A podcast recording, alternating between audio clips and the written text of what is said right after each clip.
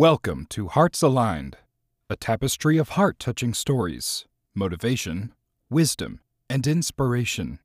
Join your host, Deshaun Williams, every Monday at 4:30 p.m. as they connect and align hearts.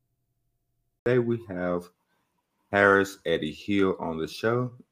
If you don't mind, uh, share a little bit about yourself. Yeah, sure. Um, so I'm uh, non-binary. I'm a podcaster, best-selling author, and I founded the Centre for Childhood Trauma Healing in 2023. Um, I spent some time in our National Health Service, which is the UK's healthcare service, um, which I'm very passionate about. I really believe in. But I saw how little there was available for trauma survivors. Um, you know, and that was my story too. And so I decided to set up my own practice and uh, I've done amazing work with some folks this year, helping them particularly to overcome childhood trauma, because that can really um, mess things up and complicate things uh, as an adult. Even though it's years later, uh, it's just really common, and and so many people have it, and you can overcome it. You can heal from it, and it's not talked about enough in the kind of traditional mental health space. So I'm really passionate about educating people about what's possible, how trauma works, like how you how you can change your brain, and actually how simple a concept is, even if the work is difficult, um, and actually how quick it can be as well. So yeah, I'm um, loving this this new chapter of my life and concentrating on something that's so close to my own heart, part of my own story and helping people to kind of reclaim their lives you know their their bodies in the sense that they're not getting triggered anymore you know they're they're feeling more secure and uh, just enjoying their life more is so important. Most definitely. And i heard the national health services right? Yeah. Okay. The only reason why i asked is i think they reached out to me one time on Twitter. I was like, is this legit or not? Um, so uh, we definitely follow each other. Me and National Health Services definitely follow each other on Twitter, which Twitter don't Twitter like it used to. Um, but before we get into the questions, um, you know, I, I see that um, you that you have mentioned that you had a brush with cancer at 25, which changed the trajectory of your life. Mm. Um, so, what did that look like? So, uh, over here, once you turn 25, if you have a cervix, they invite you to go and have a smear test, a pap smear. So, I went along. I totally forgot I'd even had it because I had some other health stuff going on at the time. And um, I got a letter in the mail in the post that was like, we found some cancer. So um, it was a big shock and it made me really I don't know. Like I faced my mortality at the age of 25. I mean, they got it early. The whole point of that kind of testing and that kind of service is that they can catch things early uh, and and treat it before it becomes a big problem. So I knew that technically uh, I would probably be okay but it really woke me up. I think up until that point, I was, you know, trauma was in the driving seat for me, and I was making a lot of, you know, not my best decisions. Like, I don't judge myself for that. I understand why I made it, but I didn't know any better. You know, I hadn't experienced anything really positive in in the world of relationships at that point and you only know what you know, right? You only know what you grow up with. And um, I very much was, I lived for other people. And I, my needs and my wants and my feelings were always pushed to the back of the queue. Like they weren't even a priority, they weren't even top 10. And that experience made me realize like oh my gosh I, I could have lost myself you know i really could have i could have died and so i just started to care about myself like i i snapped out of it i woke up and um, it was really profound very isolating because no one you know my age who I knew had been through anything like that. Right. And uh, you know, the older sort of generations of my family, they're not really they don't really know much about mental health or you know how to express emotions healthily and all of that all of that good stuff. So i was very on my own at the time and it made me it really changed things around. I, I spent a long a long time feeling quite isolated and alone. There was some there was a re- relationship i was in at the time that i broke off. There were some friendships that i took a break from or broke off. Um I started to get really serious about myself and what I needed and what I wanted and to take myself more seriously. So most definitely. I, I definitely um I, I, I can't say that I've been through that, but I definitely can um understand what Mhm. how you felt and what you was going through. thank you. So not, not it's a lot. Um Mm. my first um official question. Um when when we're talking about childhood trauma, um, you know, a, a lot of we have a lot of young adults um that a lot of kids as well that are struggling with childhood trauma because of the way they were raised, because of the way they were brought up, what they saw. Um, how does that necessarily affect them as they uh, start to get into their adult years?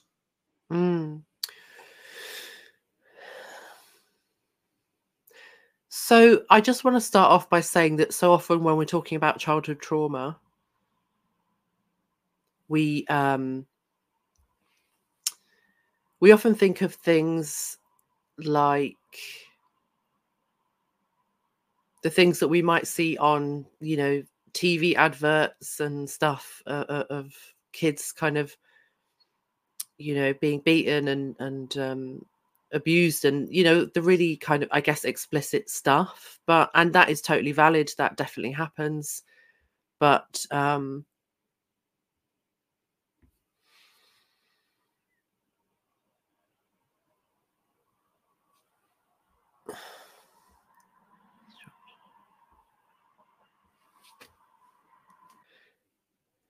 so we often think about childhood trauma in those really I guess, kind of graphic terms, but the majority of people who have gone through childhood trauma don't necessarily come from, you know, scary homes or bad parents or anything like that. Um, a lot of us have childhood trauma because of the things that our ancestors went through that never got healed and it got passed on to us.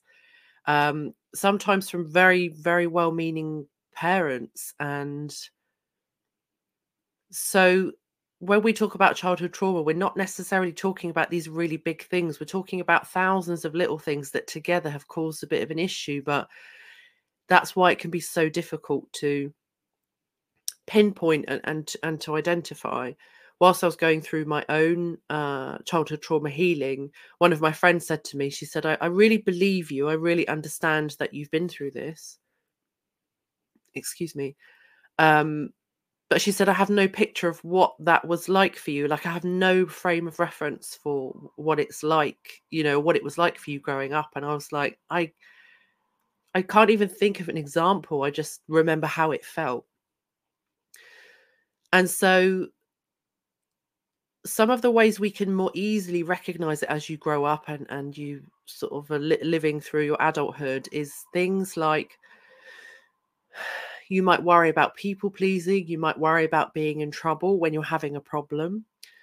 Um, you might feel it's too difficult to say no. You might have very strong anger or no anger. That's a really common one.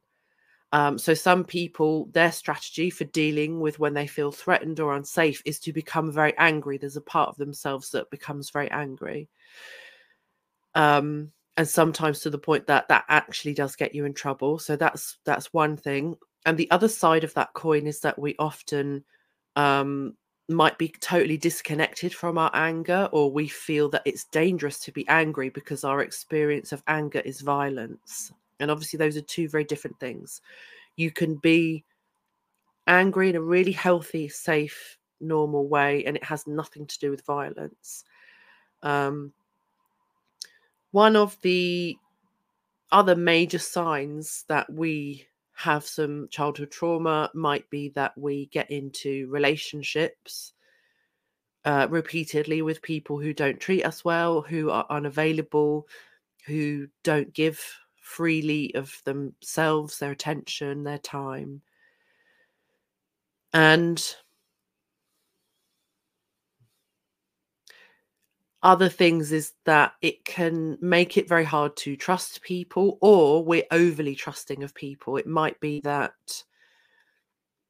i think my version of, of trust issues from what i'd grown up with was that i craved love attention and validation so much because i didn't get a lot of that growing up that if anyone offered it even in the most simple like you know it's not that deep kind of way.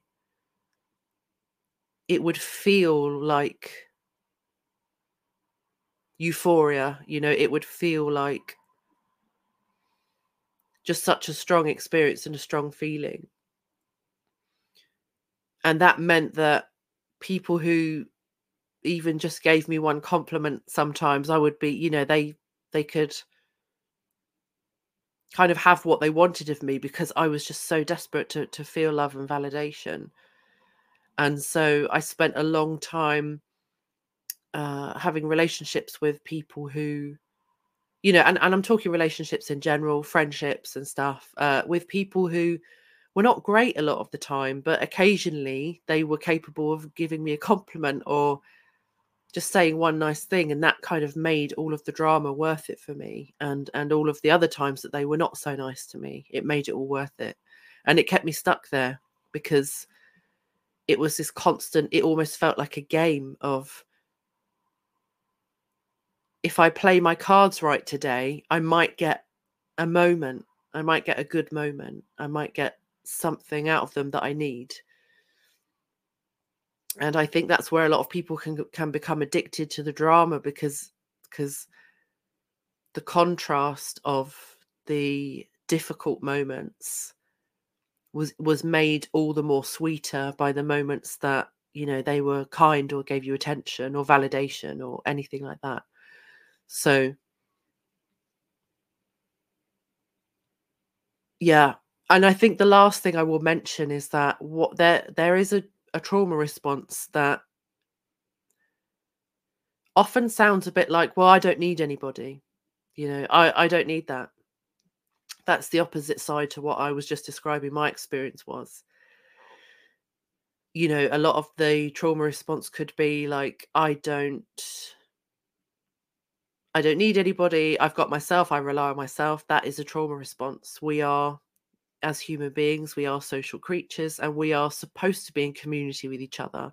It's how our brains are wired, and it's um, scientifically when human beings are the happiest is when they're in positive connection to other human beings. It doesn't mean you need a million best friends, it doesn't mean that you need some massive community around you. Excuse me. But it, you do need somebody. Maybe, you know, a lot of people are very happy with two or three friends and that's absolutely fine. But to say that you don't need anybody is just, it's simply not true. And if that's your coping mechanism right now, and that's the coping mechanism you need to survive your situation right now, totally understandable. Just understand that you can't live that way forever. It's not sustainable. And eventually it will catch up with you. Most definitely. And you know, I, I started smiling when you uh when you when you started talking about the I don't need anybody. I got myself. That was that was my uh, coping me- mechanism um, for years of hey, I don't need anybody. I got me. Nobody's gonna. You know, the honest truth I probably tell myself is nobody's gonna love me harder than I love myself. But uh, I don't need anyone else. I don't.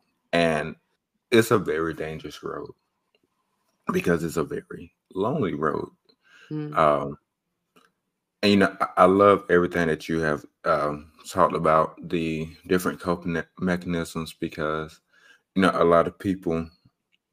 Yeah, I, am just kind of hit back at this. Um, I always tell people I'm not the same person that they met when I was in school, um, 10, 15 years ago, um, almost 20, it seems like. But, um, you know, the anger was a coping mechanism for me. Um, and it's, I, I, I really never understood why. I never fully understood why anger became that coping mechanism for me or why I was able to um, as they say, go into psychopath mode, um, where it was like I would start laughing before my anger came out. Mm. I'm just glad I'm not that way anymore. And then to hit on validation, seeking validation from others, it can become uh, it can become very, very dangerous, very um, because what you're doing is ultimately uh, correct me if I'm wrong, but you're putting your trust into someone else to tell you that you um, that you are worth it, that you belong, things mm. instead of um, telling yourself this every single day, all day, or as many times as you need to. Yeah, and the thing is, I don't want to get into this sort of toxic positivity, hyper independence kind of uh, vibe or anything because that's also not healthy we we do need validation from other people but the balance is is when we can also give it to ourselves and we know that we deserve that and we know that what we're worthy of that we're worthy of being treated well. You know so on the one hand it's like that healthy that healthy level of validation is like if you know if you say to your friend or somebody that you're close with like oh this thing happened today and it was so annoying and and like you're you're but you're sharing it in this sense of like uh, you know this was an injustice and i deserve better and then what the friend or whoever you're close to is mirroring back is like yeah you're right that i would be really annoyed as well you know you're both co-creating that validation it's not all on that other person to to deliver that validation to you you're you're you're doing you're taking part in it yourself you're not yes, I, I agree with you. I think it becomes dangerous when you can't validate yourself. And if you're not taught to do that and you're you grow up in an environment where you don't watch that happening, you don't watch that behavior being modeled and nobody's taught you how to do that, then it leaves you, I think it leaves you vulnerable. It's not your fault, but it, it leaves you vulnerable to uh be in this situation as you grow up where the only way you know how to get validation is from other people not from yourself and that can leave you open to all kinds of the wrong people most definitely most definitely um and you know emphasis on the co-creating the validation instead of always depending on somebody else to to uh, validate your your feelings your emotions things of that nature um so my next question is now we're about to get deep because uh, even I am curious. Um, what um, what is what trauma processing is? So what is it and what does it look like? Sure. So we're at a point as as you know our societies are, are very similar in the UK and the US in many many ways. And we're kind of at a point now where we think mental health, we think therapy, like traditional talking therapy, maybe a psychologist or something, if our problems are a bit more severe. And there's nothing wrong with thinking any of that, but it is simply a fact that talking therapies do not treat trauma. And this isn't a contra- controversial thing. It just isn't. Uh, um, it doesn't. And it, in fact, it doesn't even claim to um, people might feel better about their trauma after going to see a therapist, psychologist, whatever, maybe even being medicated. They might feel that they're able to deal with things a bit better if they've got medication that works for them and support that works for them. Excuse me. But the thing that makes the really big difference here, like the life changing type thing is that you can actually change it so that your brain can finish processing a trauma.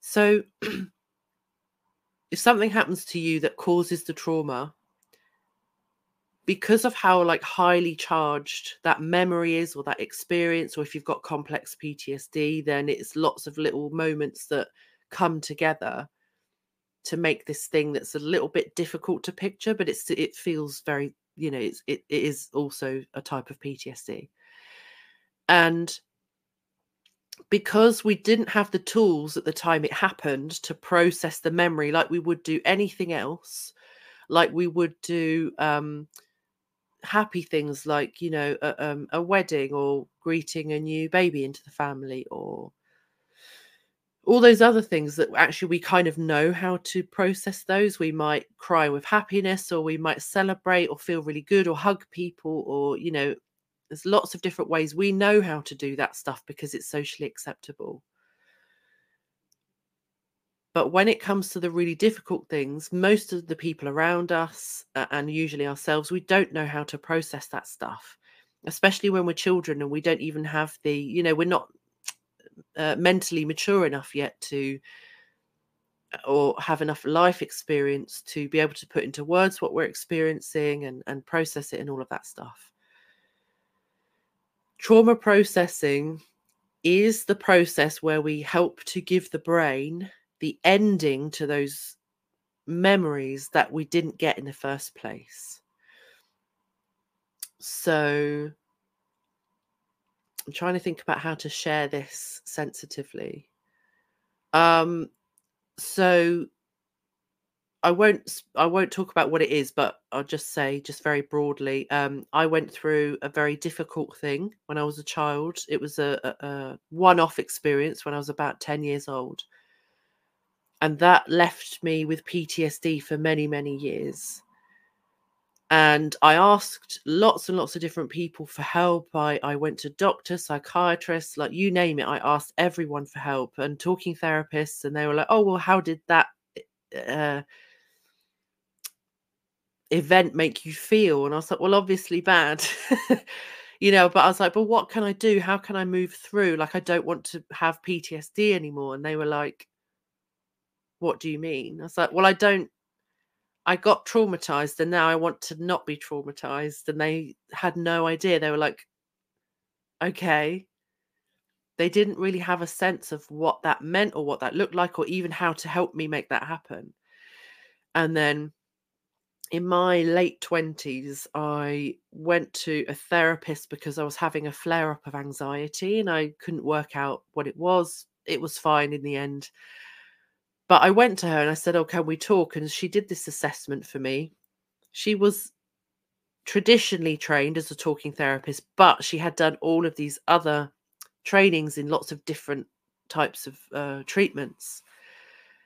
And she said to me, What and what do you want to do about your PTSD? And I was like, Oh, well, I deal with it as best I can. You know, I'd kind of given up asking for help at that point. And she said, Well, you can get rid of it. And I was like, Oh my goodness, like, this is amazing. Excuse me. And it was really life changing. Just the fact that she was the first person in the world in my whole life to tell me we can actually get rid of trauma. I was like, oh, I was so relieved. Like, I didn't know what to think. But I was like, well, I'll give anything a go.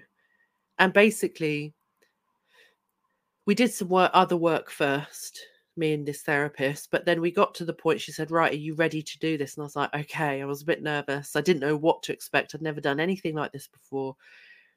And basically, we went, and I want to say there are many different types of uh, things like this. This is just my, my one example I'm giving today because we could be here all day otherwise if I described it. But we basically went back in time. I went as my adult self to visit my child self the morning after that bad thing that happened. And we had this amazing, really healing conversation. I was very emotional. Uh, I cried a lot, but I wasn't triggered. My trauma wasn't triggered. And that was a really important part of the experience. And we had this really healing conversation. We basically had this conversation that I really needed to have at the time, but I couldn't ask anybody. Like I didn't even know. I was like, I have no idea what to make of this situation. And so I went in as the adult. I was like, I know what you've been through. Um, it, we can talk about it. It's totally okay to talk about it. What What do you want to say? And this younger me was like, this little ten year old me was like, Oh, does this normally happen? Like, what is this? Um, is it my fault? You know, all of these things. And I got to have that conversation, say, you know, this isn't supposed to happen. Adults are meant to protect you. Um, you know, it wasn't your fault what happened. And it was this amazing healing experience. It was that conversation that I desperately needed and obviously couldn't have at the time. I didn't even have the words to describe what had happened. You know, I was so young. So it just brought an ending. It brought an ending to that situation and it was so healing. Um I I cried a lot. I'm not a very graceful crier, so there's lots of tissues involved. But um, after that, I felt like so different, so free. And I have never had a relapse. I've never been triggered. I've never had a flashback, a dream, nothing about this ever again. Like it's literally gone.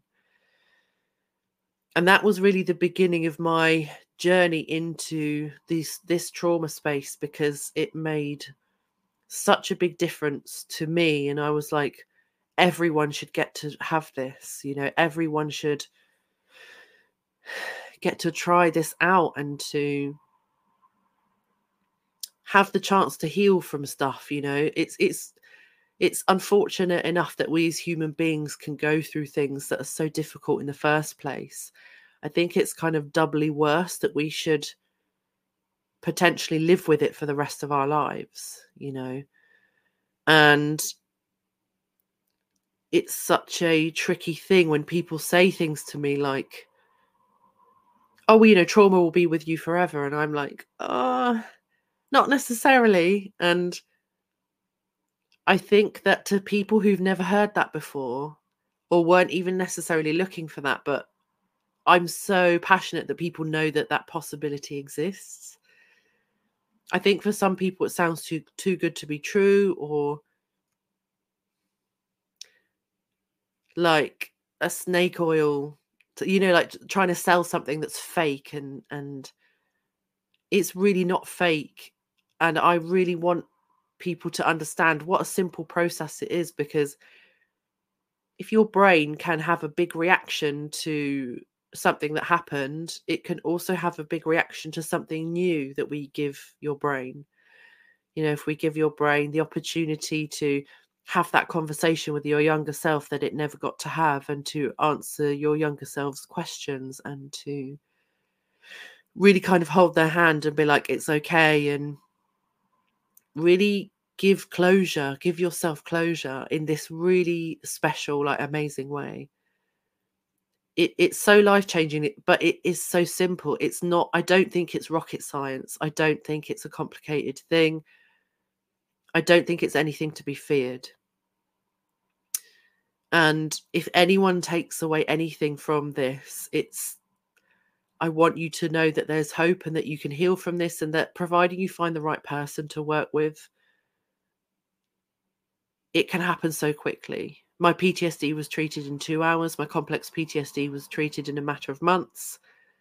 And, excuse me, I really want that for other survivors to know that that's possible and to kind of get their lives back and, and have a better time and get the chance to actually enjoy their lives and for their mind to be a safe and peaceful space to be in.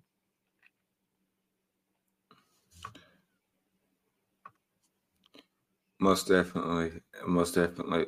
Um, you know, um, when you was, I'm gonna be honest with you. When part part of your talk, when you was talking, uh, my internet went out, so I was like, "Oh no, I lost it," and it came back in. I was like, great.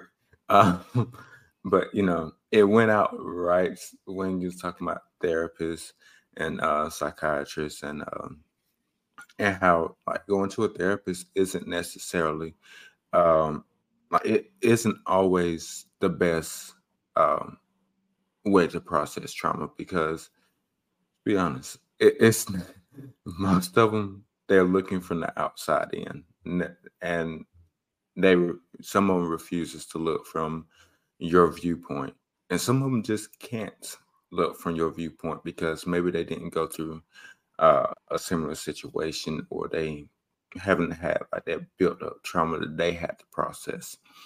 Um, so I definitely like that you brought that out.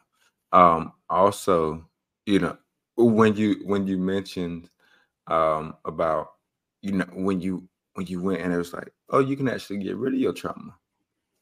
In my mind, it's like I'm I'm like plankton. Oh, I didn't think I would get this far.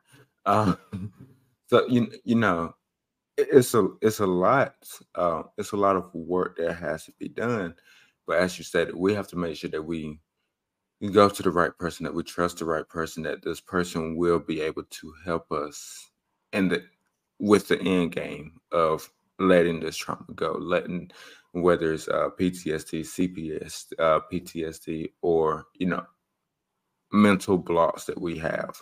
Um, you know, we have to trust that they will be able to get us to where we want to be in life. Mm. So I, I, definitely appreciate you sharing that with with us. Um, and so I have one more question for you, and that is, um, I, I, think you kind of already answered it, but uh, what can we do about trauma? So how can we go about getting our trauma healed? I think you need to be prepared to look outside of the talking therapies um, and try different things. You know, you, I think you've got to kind of trust your gut to know when th- something's right or something's not right. But I think you do need to travel outside of the mainstream because at the moment, the thing is, is that science and Western medicine, I'm fully a fan. I'm absolutely a fan but they are never ahead of the curve. Any kind of institution or scientific way of thinking, there are people, it's the pioneers, uh, those of us who are working in this field long before it becomes mainstream or it becomes commonplace or it becomes part of the norm. It's people like us who are creating this change first before it reaches all of that stuff. So I think if people are going to be waiting for a sure thing. They're going to be possibly waiting a long time because this space, in terms of medicine and traditional therapy and stuff like that, it is changing. Things are improving, but it's going to take a long time.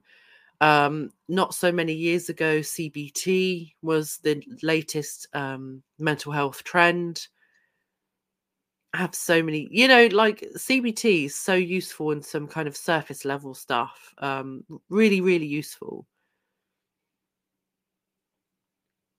with some deeper stuff i i don't know how effective it is and currently at the moment when we talk about um trauma care in the kind of traditional world emdr is the current favorite and if EMDR is the only thing you can get right now, uh, look it up if you don't know what that is. It, it's a, it's an eye movement practice that's meant to really help to diffuse um, the emotional charge within memories and difficult memories. If that's the only thing you've got access to, absolutely go for it. Like, give it a go. But EMDR was created to treat simple traumas. So we're thinking like the one offs or the two two offs, you know, things that happened that you can easily pinpoint like oh i'm scared to get in a car because of the crash or i'm i'm scared of these types of people because of you know an attack or what whatever um then fine but you only you can Google it. Uh, EMDR was not created to treat complex trauma. Um, there have been some successes in that area with EMDR, but it's again, I would just encourage you to not latch on to the current trend because it feels safe and it feels like more of a guarantee because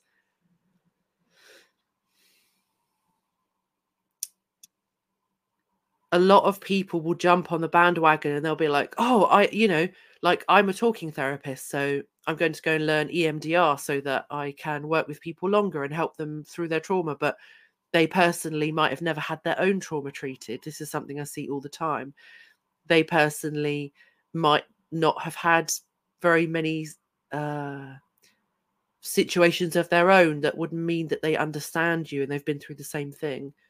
Um, I think one of the reasons I'm so successful at helping people to treat their own traumas is because I've been through it. I know what it feels like. So I would really encourage you to be brave, look outside, and make sure that you're going with somebody who's not necessarily like got every qualification on paper, but actually that they're the way you feel with them and the way that they speak to you and the way they understand you is is it feels right. Um, and that they have a practice that treats trauma because talking about trauma long term is not going to get rid of it just as a matter of fact. That's not how trauma works it's not how the brain works so right.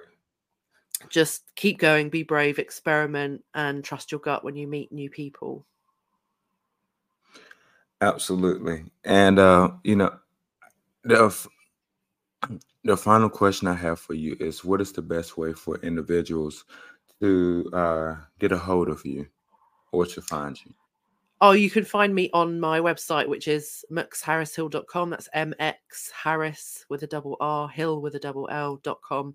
And all of my stuff is on there. My you can message me on there, all my social links, all that stuff. Thank you. Absolutely. Um, and you know, I, I just want to thank you for uh, coming on the show today. Um, you know, th- this has been it's been work, it's in progress, but we definitely made it happen. Yeah. Um, and and so many, I feel like so many people are going to, um, they're going to learn a lot from this episode. Um, and once again, thank you for being on the show. And for everyone listening or watching, my name is Deshaun.